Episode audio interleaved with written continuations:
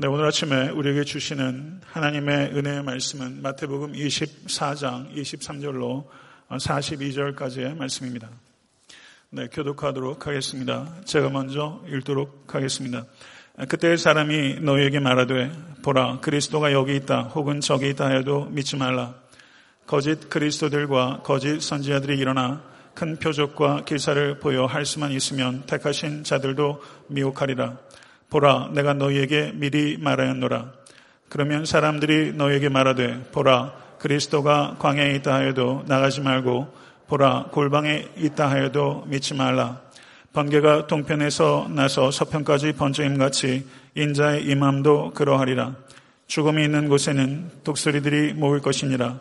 그날 환란 후에 즉시 해가 어두워지며 달이 빛을 내지 아니하며 별들이 하늘에서 떨어지며 하늘의 권능들이 흔들리리라. 그때 인자의 쟁조가 하늘에서 보이겠고 그때 땅의 모든 족속들이 통곡하며 그들이 인자가 구름을 타고 능력과 큰 영광으로 오는 것을 보리라. 그가 큰 나팔 소리와 함께 천사들을 보내리니 그들이 그의 택하신 자들을 하늘 이 끝에서 저 끝까지 사방에서 모으리라. 무화과 나무의 비율을 배우라. 그 가지가 연하해지고 잎사귀를 내면 여름이 가까운 줄을 아나니 이와 같이 너희도 이 모든 일을 보거든 인자가 가까이 곧 문 앞에 이른 줄 알라. 내가 진실로 너에게 말하노니 이 세대가 지나기 전에 이 일이 다 일어나리라. 천지가 없어질지언정 내 말은 없어지지 아니하리라. 그러나 그 날과 그때는 아무도 모르나니 하늘의 전사들도 아들도 모르고 오직 아버지만 아시느니라. 노아의 때와 같이 인자의 이남도 그러하리라.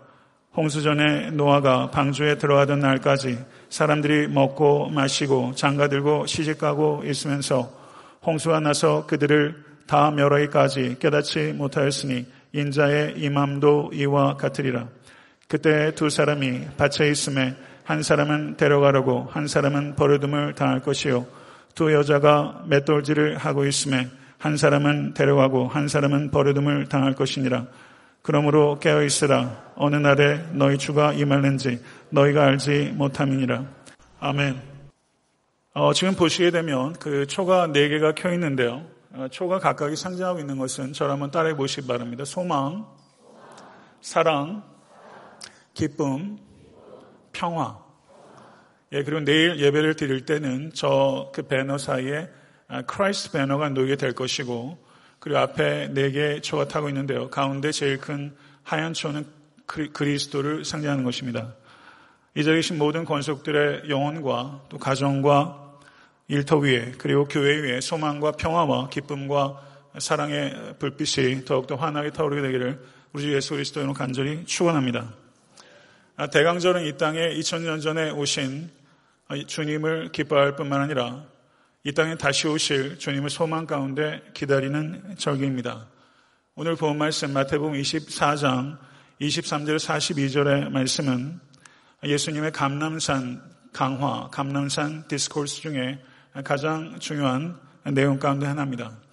예수님께서는 감남산에서 가르치시면서 가까운 미래에 있을 예루살렘의 멸망과 그리고 세상 끝에 있을 심판에 대해서 예언하셨습니다.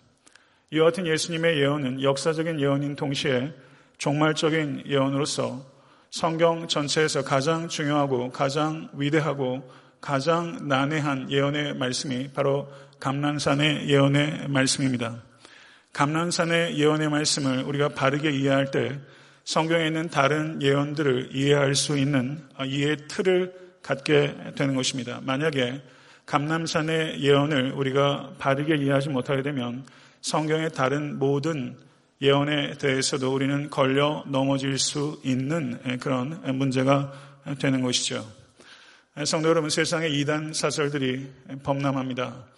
이단이 가지고 있는 가장 중요한 신학적 오류는 종말론에 대한 것입니다. 성경의 종말론을 우리가 바르게 이해하는 것은 그와 같은 wrong teaching으로부터 우리 개인의 신앙을 지키는 데 있어서 매우 중차대합니다. 구약 성경의 예언의 3분의 2가 우리 주 예수 그리스도에 대한 예언이고 신약 성경에 나오는 모든 가르침들 중에 무려 20분의 1이 종말에 대한 가르침입니다. 그렇기 때문에 종말에 대해서 우리가 바르게 이해하는 것은 성경을 이해하는 데 있어서 가장 중요한 신학적 틀이라고 할 수 있는 것입니다. 오늘 이 말씀을 통해서 종말에 대한 예수님에 대한 가르침을 좀 더 바르게 이해하고 여러분과 제가 다시 귀환하실 왕을 순전하게 기다리며 더욱더 온전한 순종의 삶을 살아갈 수 있는 계기가 될 수 있게 되기를 간절히 소망합니다. 성도 여러분, 역사는 하나님의 이야기입니다. 믿으십니까? 하나님께서 세상을 창조하셨고, 그리고 하나님께서 세상 가운데 들어오셨으며, 세상을 완성하기 위해 이 땅에 다시 귀환하실 것입니다. 왕이 이 땅에 처음 오셨을 때는 고난을 당하기 위해서 오셨지만, 왕이 이 땅에 다시 오실 때는 이 땅을 통치하시기 위해 오실 것입니다. 옥스퍼드의 저명한 역사학자 피셔 교수는 이렇게 고백한 적이 있었습니다. 나는 평생 역사를 연구해 오면서 한 가지 결론에 도달했습니다. 그것은 역사에는 뚜렷한 목적이 없다는 것입니다. 역사에는 아무런 계획도 아무런 노선도 없습니다. 이렇게 옥스퍼드의 저명한 역사학자가 말한 것이죠. 그리스도를 알지 못하는 역사학자의 결론은 바로 이와 같은 솔직한 한계를 드러내는 것일 수밖에 없는 것입니다. 성도 여러분, 세상의 세속의 역사학자가 아니라 바로 왕이신 예수 그리스도를 믿고 따르는 그리스도인들만이 역사의 과정과 역사의 결국을 이해할 수 있는 유일한 존재라는 것을 진실로 받아들이실 수 있기를 간절히 바랍니다. 역사는 피셔 교수가 얘기하는 것처럼 아무런 목적이나 노선도 없는 것이 아니라 역사는 시작에 있었으며 반드시 끝이 있을 것이고 왕이신 예수께서 하나님의 때이 땅에 다시 오실 때 사탄의 반역에 대한 하나님의 승리는 완성되게 될 것이며 인간의 역사와 창조 세계에 대한 하나님의 뜻은 완성될 것을 믿으시기를 바랍니다. 하나님의 뜻을 완성하시기 위해 이 땅에 아기의 몸으로 오신 예수께서 왕의 모습으로 천군 천사를 호령하시며 이 땅에 귀환하시게 될 것입니다. 그때는 마태복음 24장 27절이 얘기하는 바와 같이 번개가 동편에서 나서 서편까지 번쩍임과 같이 모든 사람이 확실히 알 수 있는 방식으로 예수께서 이 땅에 귀환하실 것입니다. 어느 누구도 그 장면을 놓칠 수 없는 가장 공개적인 방식으로 인류와 우주 역사 전체를 통틀어 가장 공적인 사건으로 우리 주 예수 그리스도께서 이 땅에 다시 귀환하실 것입니다. 마태복음에서 얘기하는 것처럼 마치 독수리가 부패한 동물의 사체를 덮치는 것처럼 왕이신 그리스도께서 부패한 세상 위에 불시에 임하게 될 것이라고 우리 주님께서 말씀하셨습니다. 마태복음 24장 44절은 말하기를 이러므로 너희도 준비하고 있으라 생각지도 않은 때 인자가 오리라. 사도행전 1장 6절과 7절은 저희가 모였을 때 예수께 묻자와 가로되 주께서 이스라엘 나라를 회복하심이 이때니까 하니 가라사대 때와 기한은 아버지께서 자기의 권한에 두셨으니 너희의 알 바가 아니라 하나님의 말씀입니다. 성도 여러분, 예수님 자신의 예언이기도 하고 그리고 예수께서 승천하셨을 때 천사를 통해서 주신 말씀은 그리고 그 외의 성경의 모든 말씀들이 예수 그리스도께서 이 땅에 반드시 다시 올 것이다. 그리고 다시 오는 그때는 알 수도 없고 알 필요도 없다라고 성경이 우리에게 말씀하고 있는 것을 깊이 생각하십시오. 여러분과 저 그리고 모든 그리스도인들이 진정으로 관심을 가져야 되는 것은 예수 그리스도의 재림의 때에 대한 것이 아니라 재림을 준비하는 자세에 대한 것입니다. 종말의 때에 대해서 결정적으로 이야기하는 사람들이 역사 가운데 많이 있었고 여러분도 신앙생활 하시면서 그런 사람들을 다소간에 접해 볼 수도 있었을 것입니다. 앞으로도 누군가가 예수 그리스도의 재림의 때를 정확하게 말하려고 한다면 그것은 부적절하고 불가능한 것이며 비성경적이고 하나님께는 신성 모독이 되는 것이고 사람에게 대해서는 기만적이 되는 것이라는 것을 항상 잊지 않는 모든 권속 되실 수 있게 되기를 간절히 바랍니다. 성도 여러분, 이제 다음 주면은 12월 31일 한 해의 마지막 주일 예배를 드리게 됩니다. 한 해를 지내면서 우리가 우리의 삶의 태도를 되돌아봐야 합니다. 올 한 해 살면서 여러분과 저는 정말 주님의 재림을 얼마나 의식하며 그 재림을 준비하면서 살았습니까? 주님의 재림을 준비하는 태도는 두 가지 양극단을 피해야 됩니다. 하나는 주님의 재림에 대한 지나친 민감성과 또 하나는 주님의 재림에 대한 지나친 둔감함입니다. 이 민감함과 둔감함 이 두 가지를 버릴 수 있게 되기를 간절히 바랍니다. 종말에 대해서 지나친 두려움을 가지고 있는 사람들은 종말을 준비한다고 집을 팔고 직장을 그만두고 자녀들을 학교에 보내지 않고 장기적이고 실천적인 삶의 계획들을 전혀 세우지 않고 포기해버리고 그저 종교행위에 몰두하려는 사람들이 적지 않게 있습니다. 그들의 종교적 열심이 아무리 열심히 있는 것이고 진정성 있는 것이라 할지라도 그것은 거짓된 가르침에 미혹된 것에 불과하고 그것은 개인의 삶에는 파탄이요 그리고 사회적으로는 무리를 일으키는 것에 불과한 것이라는 것을 잊지 마십시오.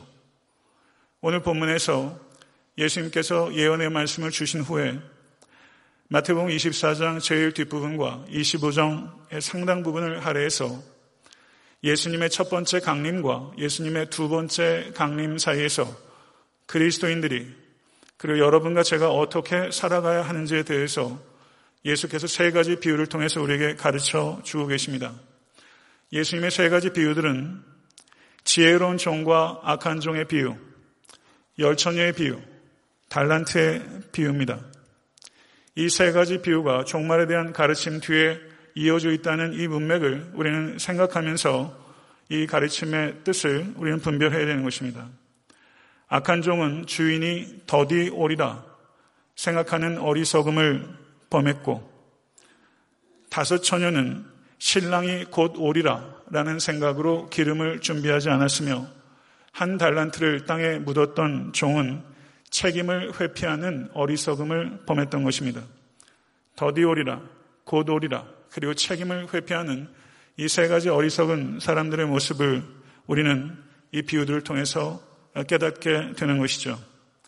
두 종의 비유를 통해서 주님께서는 주님의 재림을 기다리며 깨어 있으라 라고 권면하는 것이고 열 처녀 비유를 통해서는 인내심 있게 재림을 기다리라 라고 가르치고 있는 것이며 그리고 달란트 비유를 통해서는 기다리는 동안에 열심으로 일하라 이것이 주님께서 제자들에게 그리고 여러분과 저에게 주시는 권면의 말씀입니다.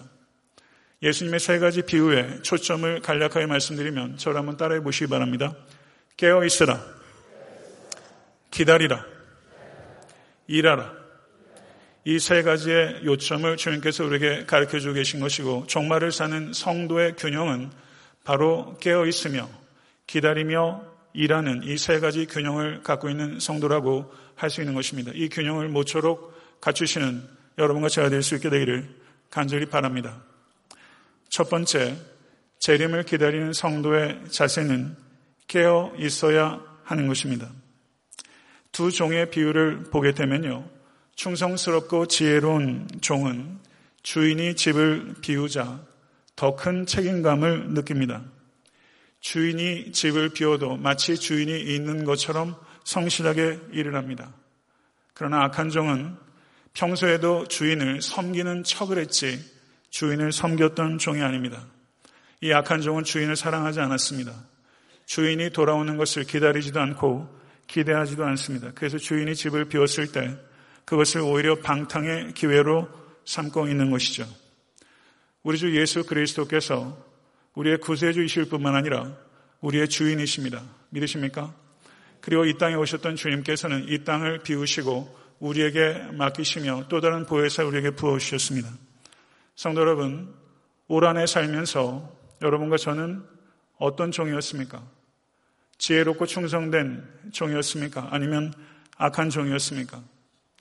여러분과 저의 영적인 상태는 다시 오실 주인을 기다리는 정도, 그것이 바로 우리의 신앙의 척도가 되는 것이라는 것을 깊이 생각하십시오. 주인은 반드시 돌아올 것이며 언제라도 돌아올 것이라는 것을 깊이 기억하시고 모쪼록 영적인 잠에서 깨어나시는 여러분과 제가 될 수 있게 되기를 간절히 축원합니다. 로마서 13장 11절 12절의 말씀을 보면 너희가 이 시기를 알거니와 자다가 깰 때가 벌써 되었으니 이는 이제 우리의 구원이 처음 믿을 때보다 가까웠습니다. 밤이 깊고 낮이 가까웠으니 그러므로 우리가 어둠의 일을 벗고 빛의 갑옷을 입자. 성도 여러분, 지금은 잘 때가 아니라 깰 때이며 구원이 처음 믿을 때보다 가까운 때이며 밤이 깊고 낮이 가까운 때입니다. 지금이 깰 때이기 때문에 우리는 잠옷을 벗어버리고 빛의 갑옷을 입어야 하는 것입니다.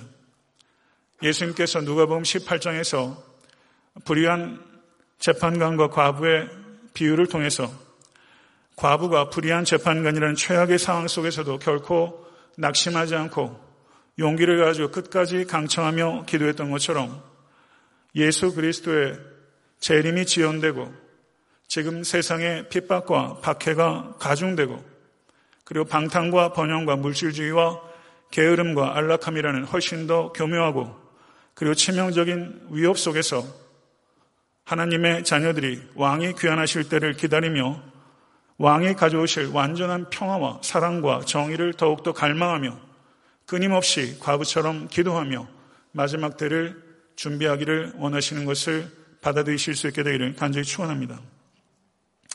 두 번째는 재림을 기다리는 성도의 자세는 인내로 기다리는 것입니다. 빌립보서 3장 20절에서 21절의 말씀을 보게 되면 오직 우리의 시민권은 하늘에 있는지라 거기로서 구원하는 자 곧 예수 그리스도를 기다리노니 그가 만물을 자기에게 복종케 하실 수 있는 자의 역사로 우리의 낮은 몸을 자기 영광의 몸의 형체와 같이 변케 하시리라. 믿으십니까? 성도 여러분, 이 자리에 많은 권속들이 계십니다. 영주권 가지고 계신 분도 계시고 아마 아직도 영주권 때문에 고통 중에 계신 분도 계실 거라고 생각합니다. 제가 2000년에 유학을 와서 제 신문 문제 해결되는 것이 2011년도에 해결됐으니까요. 저도 약 10년 이상 이 신문 문제 가지고 고통을 겪었어요. 성도님 중에서 영주권 해결돼서 기뻐하신 분도 봤고 이렇게 저렇게 고통 가운데 계신 성도들도 많이 봤습니다.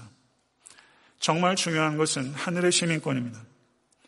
이 자리에 영주권이 없으신 분이 계실지 모르겠지만 모쪼록 이 자리에 계신 모든 분들이 하늘의 시민권을 갖고 있으실 수 있게 되길 간절히 축원합니다. 사도 바울이 빌립보서 3장 20절에 말씀한 바 오직 우리의 시민권은 하늘에 있는지라 오직 우리의 시민권은 하늘에 있는지라 여기서 있는지라라고 번역되는 성경 언어가 휘프 아르코라는 단어인데요. 이 단어의 시제를 우리가 유의해야 될 필요가 있습니다. 이 단어의 시제는 미래 시제가 아니라 현재 시제입니다. 우리가 참되게 신앙생활을 하면 하늘의 시민권을 갖게 될 것이라고 말하는 것이 아니라 우리는 이미 하늘의 시민권을 갖고 있다고 선언하고 있는 것입니다. 사랑하는 성도 여러분, 이 세상 영주권을 따르고만 해도요, 미국에서 공부하고 학위 증명하고 종교비자 받고 또 한참 기다리고 기다려서 이와 같은 절차를 통해서 영주권을 받고 그리고 시험 보고 연한이 채워지면 시민권 받습니다. 신문 문제 해결할 때 이와 같은 프로세스가 있어요. 그러나 우리에게 진정으로 중요한 하늘나라의 시민권은 우리가 법적인 절차를 밟아서 얻게 된 이민자의 신분이 아니라 성령과 성령의 역사로 우리가 새롭게 탄생함으로 우리에게 값없이 주어진 시민권입니다. 믿으십니까? 성도 여러분, 우리는 그렇게 하늘나라의 시민권을 갖게 된 천국 시민인 것입니다. 천국 시민권자는 이 세상에 살지만 이 세상이 전부라고 생각하지 않습니다. 그리고 천국 시민권자는 이 세상을 위해서 살지도 않습니다.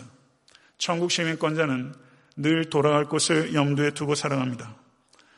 그럴 뿐만 아니라 하나님의 나라가 이 땅에 임하기를 위해서 간구하며 주님의 재림을 소망 가운데 기다립니다.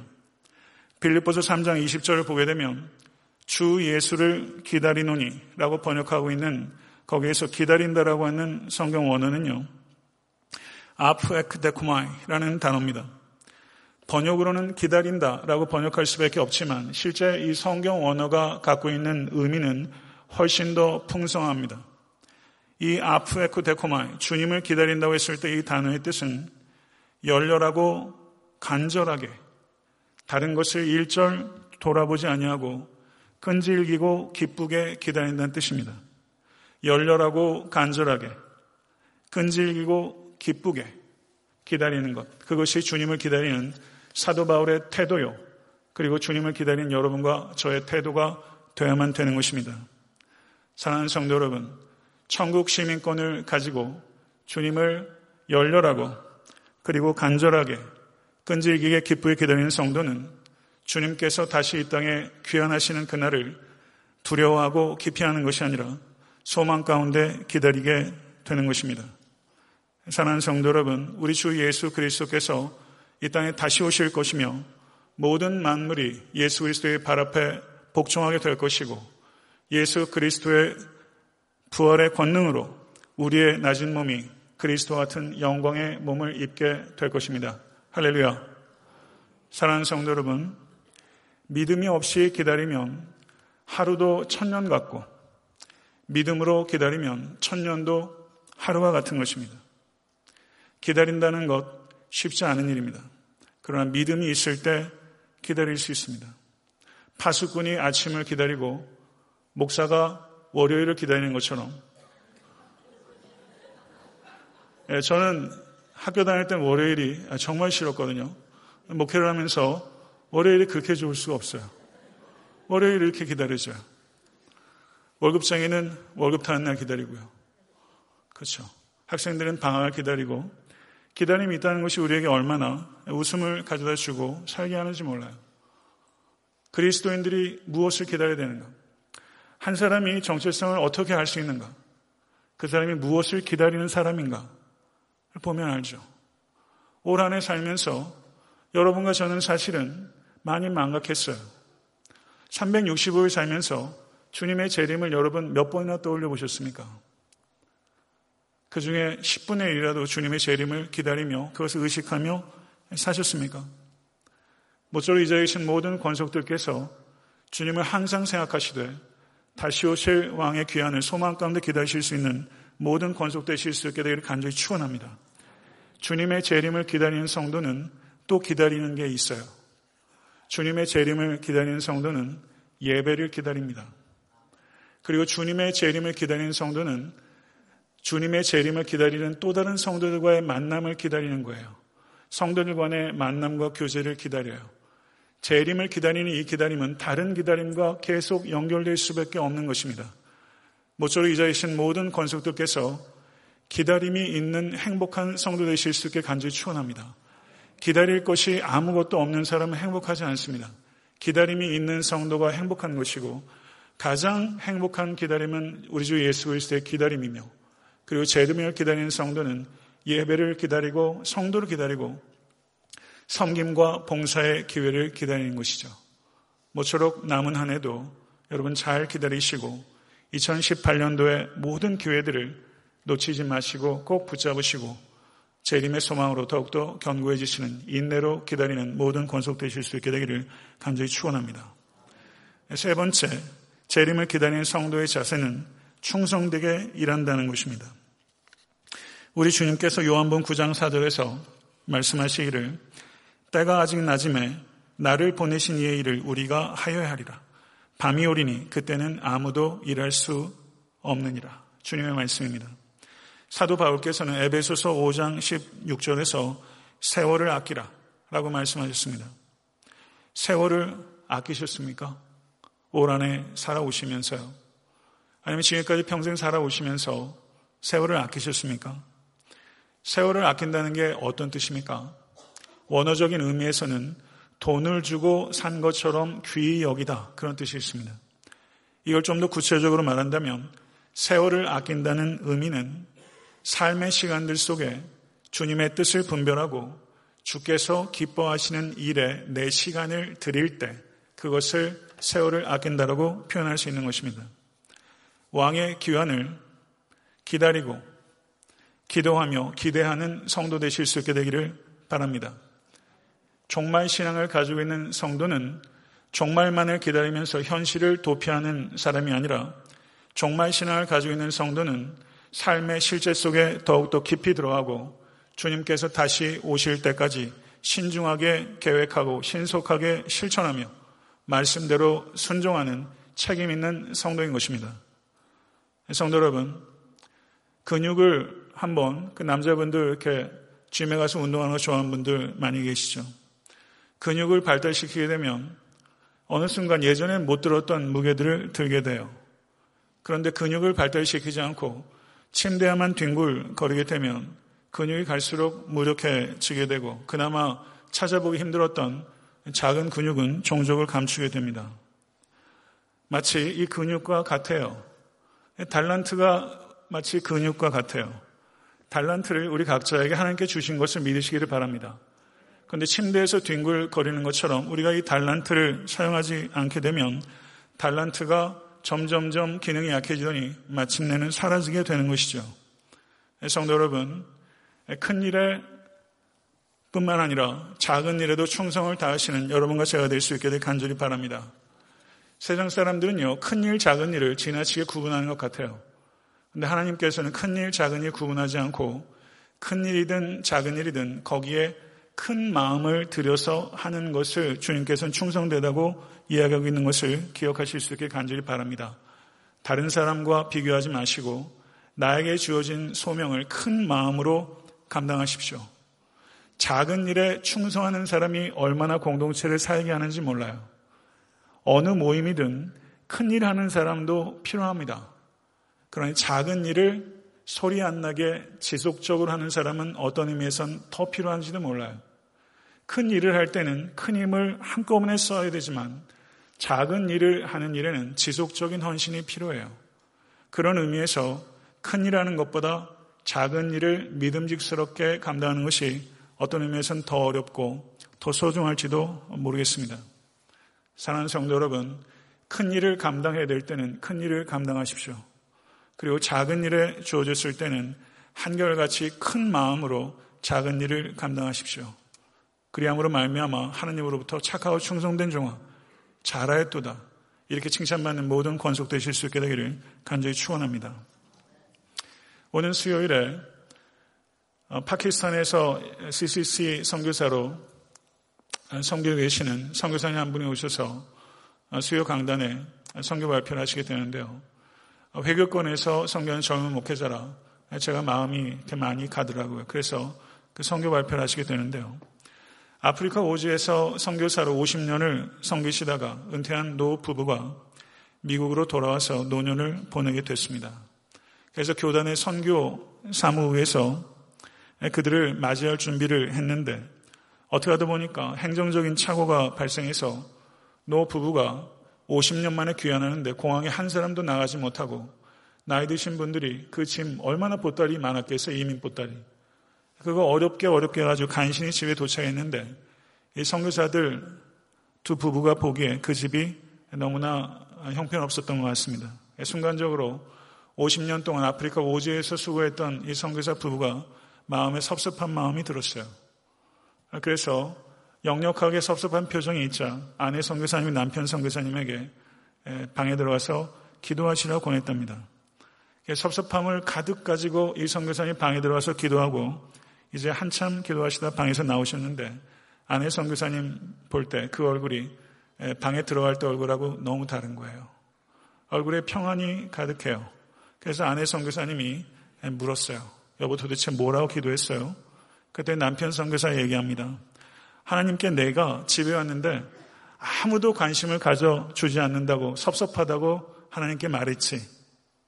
그랬더니 아내가 묻습니다. 그랬더니 하나님께서 뭐라고 하세요? 그랬더니 남편 선교사님이 이렇게 말합니다. 아들아, 너는 아직 집에 돌아온 것이 아니다.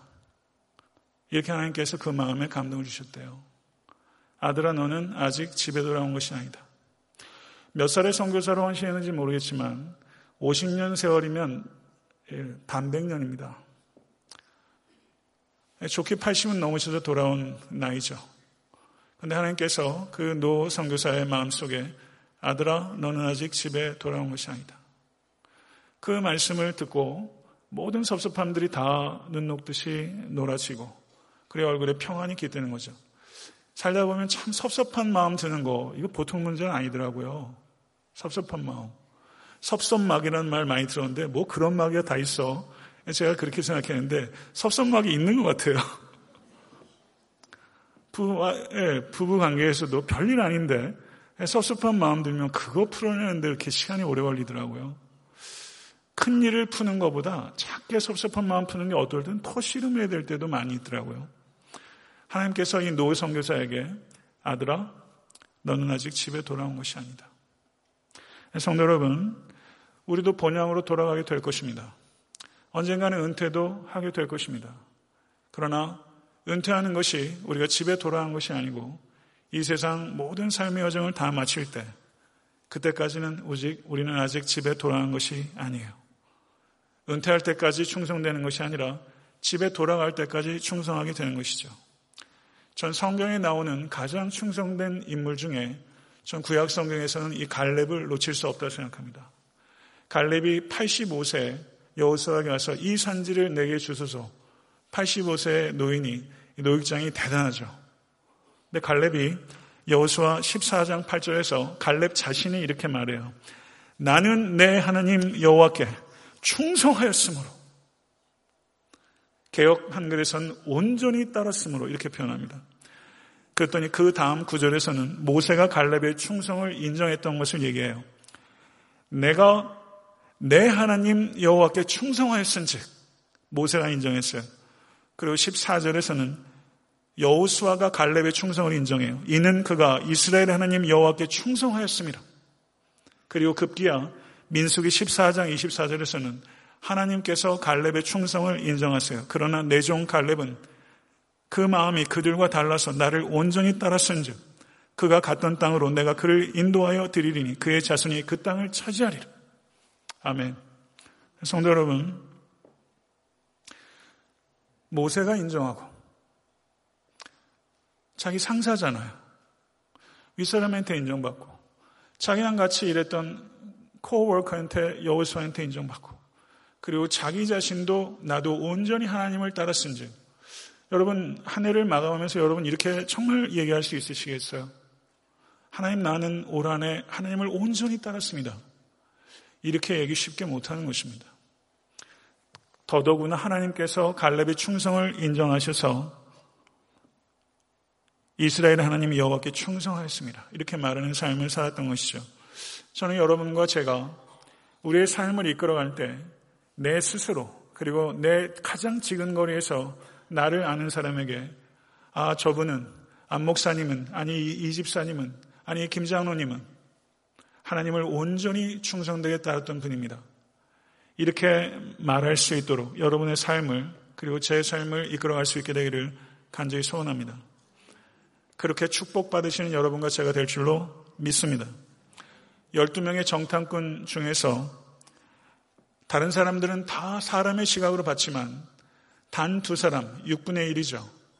여호수와 갈렙만이 사람의 시각으로 보지 않고 하나님의 시각으로 봤어요. 여러분 세상 살아가면서 사람의 시각으로 보게 되면 핍박 안 당합니다. 근데 여러분들이 하나님의 시각으로 보게 되면 아마 상당히 어려워질 거예요. 하나님의 시각으로 보면 교회 밖에서만 핍박당하는 것이 아니라 교회 안에서도 핍박당할 때가 있습니다. 항상 minority예요. 하나님의 시각으로 보는 것은 minority예요. 이 여호수아 갈렙의 리포트는 minority 리포트입니다. 사람들이 저들에게 위해를 하려고까지 하지 않았습니까? 여러분들의 삶이 minority 리포트처럼 사람의 시각으로서가 아니라 하나님의 시각으로 바라보고 그렇게 이야기하고 순종하기 시작하면 여러분들에게는 적지 않은 외로움이 올 거예요. 하나님의 완전히 충성된 인생은 반드시 외로움이 따라갑니다. 성도 여러분, 여러분 교회에서 교회는 이래야 된다 저래야 된다. 교회에 대한 이론가들이 얼마나 많은지 몰라요. 여러분은 교회에 대한 이론가입니까? 아니면 교회를 바르게 세우기 위해서 외로운 길을 걸어가는 충성된 헌신자입니까? 성도 여러분, 한 해를 되돌아보면서 우리를 되돌아볼 수 있기를 간절히 바랍니다. 이 시대를 진단하면서 헌신된 그리스도인들이 날마다 적어진다. 우리가 8, 90년대 신앙생활 하셨던 어르신들 뵙게 되면요. 저에게 어르신들 많이 계시지만 저분들의 면망과 헌신들을 보게 되면 제 개인적으로 젊은 사람들이 많이 뛰어가야 되겠다 이런 생각이 들어요. 확실히 요즘 젊은 세대들, 우리 밑으로 내려가면 내려갈수록 정말 헌신된 일꾼들이 드뭅니다. 그래서 분명히 이 진단, 헌신된 일꾼이 부족하다라고 하는 진단은 틀린 게 아니에요. 그러나 충분한 진단은 아닙니다. 이 시대의 문제는 헌신된 그리스도인의 부족이 아니라 나의 헌신의 부족이 문제입니다. 이것을 깊이 생각하십시오. 제가 몇 년 전에 그리스도의 제자도에 대해서 설교하면서 설교의 제목이 이것이었습니다. 저를 한번 따라해 보시고 마음에 새기십시오. 아낌없이, 후퇴 없이, 후회 없이, 아낌없이, 후퇴 없이, 후회 없이, 아낌없이, 후퇴 없이, 후회 없이. 성도 여러분, 올 한 해뿐만 아니라 여러분과 저의 남은 평생이 얼마나 좋을지 누가 알겠습니까? 그러나 여러분과 저의 삶의 목표는 아낌없이 후퇴 없이 후회 없이 주와 잃어버린 영혼들을 위해서 삶을 헌신하는 것입니다. 여러분 거기에서 삶의 행복을 발견하실 수 있는 여러분과 제가 될 수 간절히 축원합니다. 말씀을 맺겠습니다. 왕이 귀환하실 때까지 깨어 기다리며 충성되게 일하다가 파루지아 종말의 때 파레시아 담대하게 귀환하시는 왕을 부끄럼 없이 만나실 수 있는 이 자리에 계신 모든 권속 되실 수 있게 되기를 우리 주 예수 그리스도 이름으로 간절히 축원합니다. 기도하겠습니다. 할렐루야. 악의 몸을 입으시고 이 땅에 오신 주님을 기뻐합니다. 동방 박사가 크게 크게 기뻐하고 기뻐했던 것처럼 이 자리에 계신 모든 권속들이 왕의 오심을 기뻐하며 우리 마음속에 있는 슬픔과 두려움과 근심을 다 버릴 수 있도록 주여 인도하여 주시옵소서. 세상에 주는 기쁨이 아니라 주 안에서 누리는 항상 기뻐하는 이 신비한 기쁨이 이제 계신 모든 권속들의 영혼 가운데 차고 넘치게 해주시고 가정과 직장과 또한 자녀들과 모든 기도의 제목들 위해 기쁨이 회복되는 역사가 있게 하여 주시옵소서. 또한 우리의 소망은 거짓된 소망이 아니라 다시 오실 왕의 귀환에 대한 소망입니다.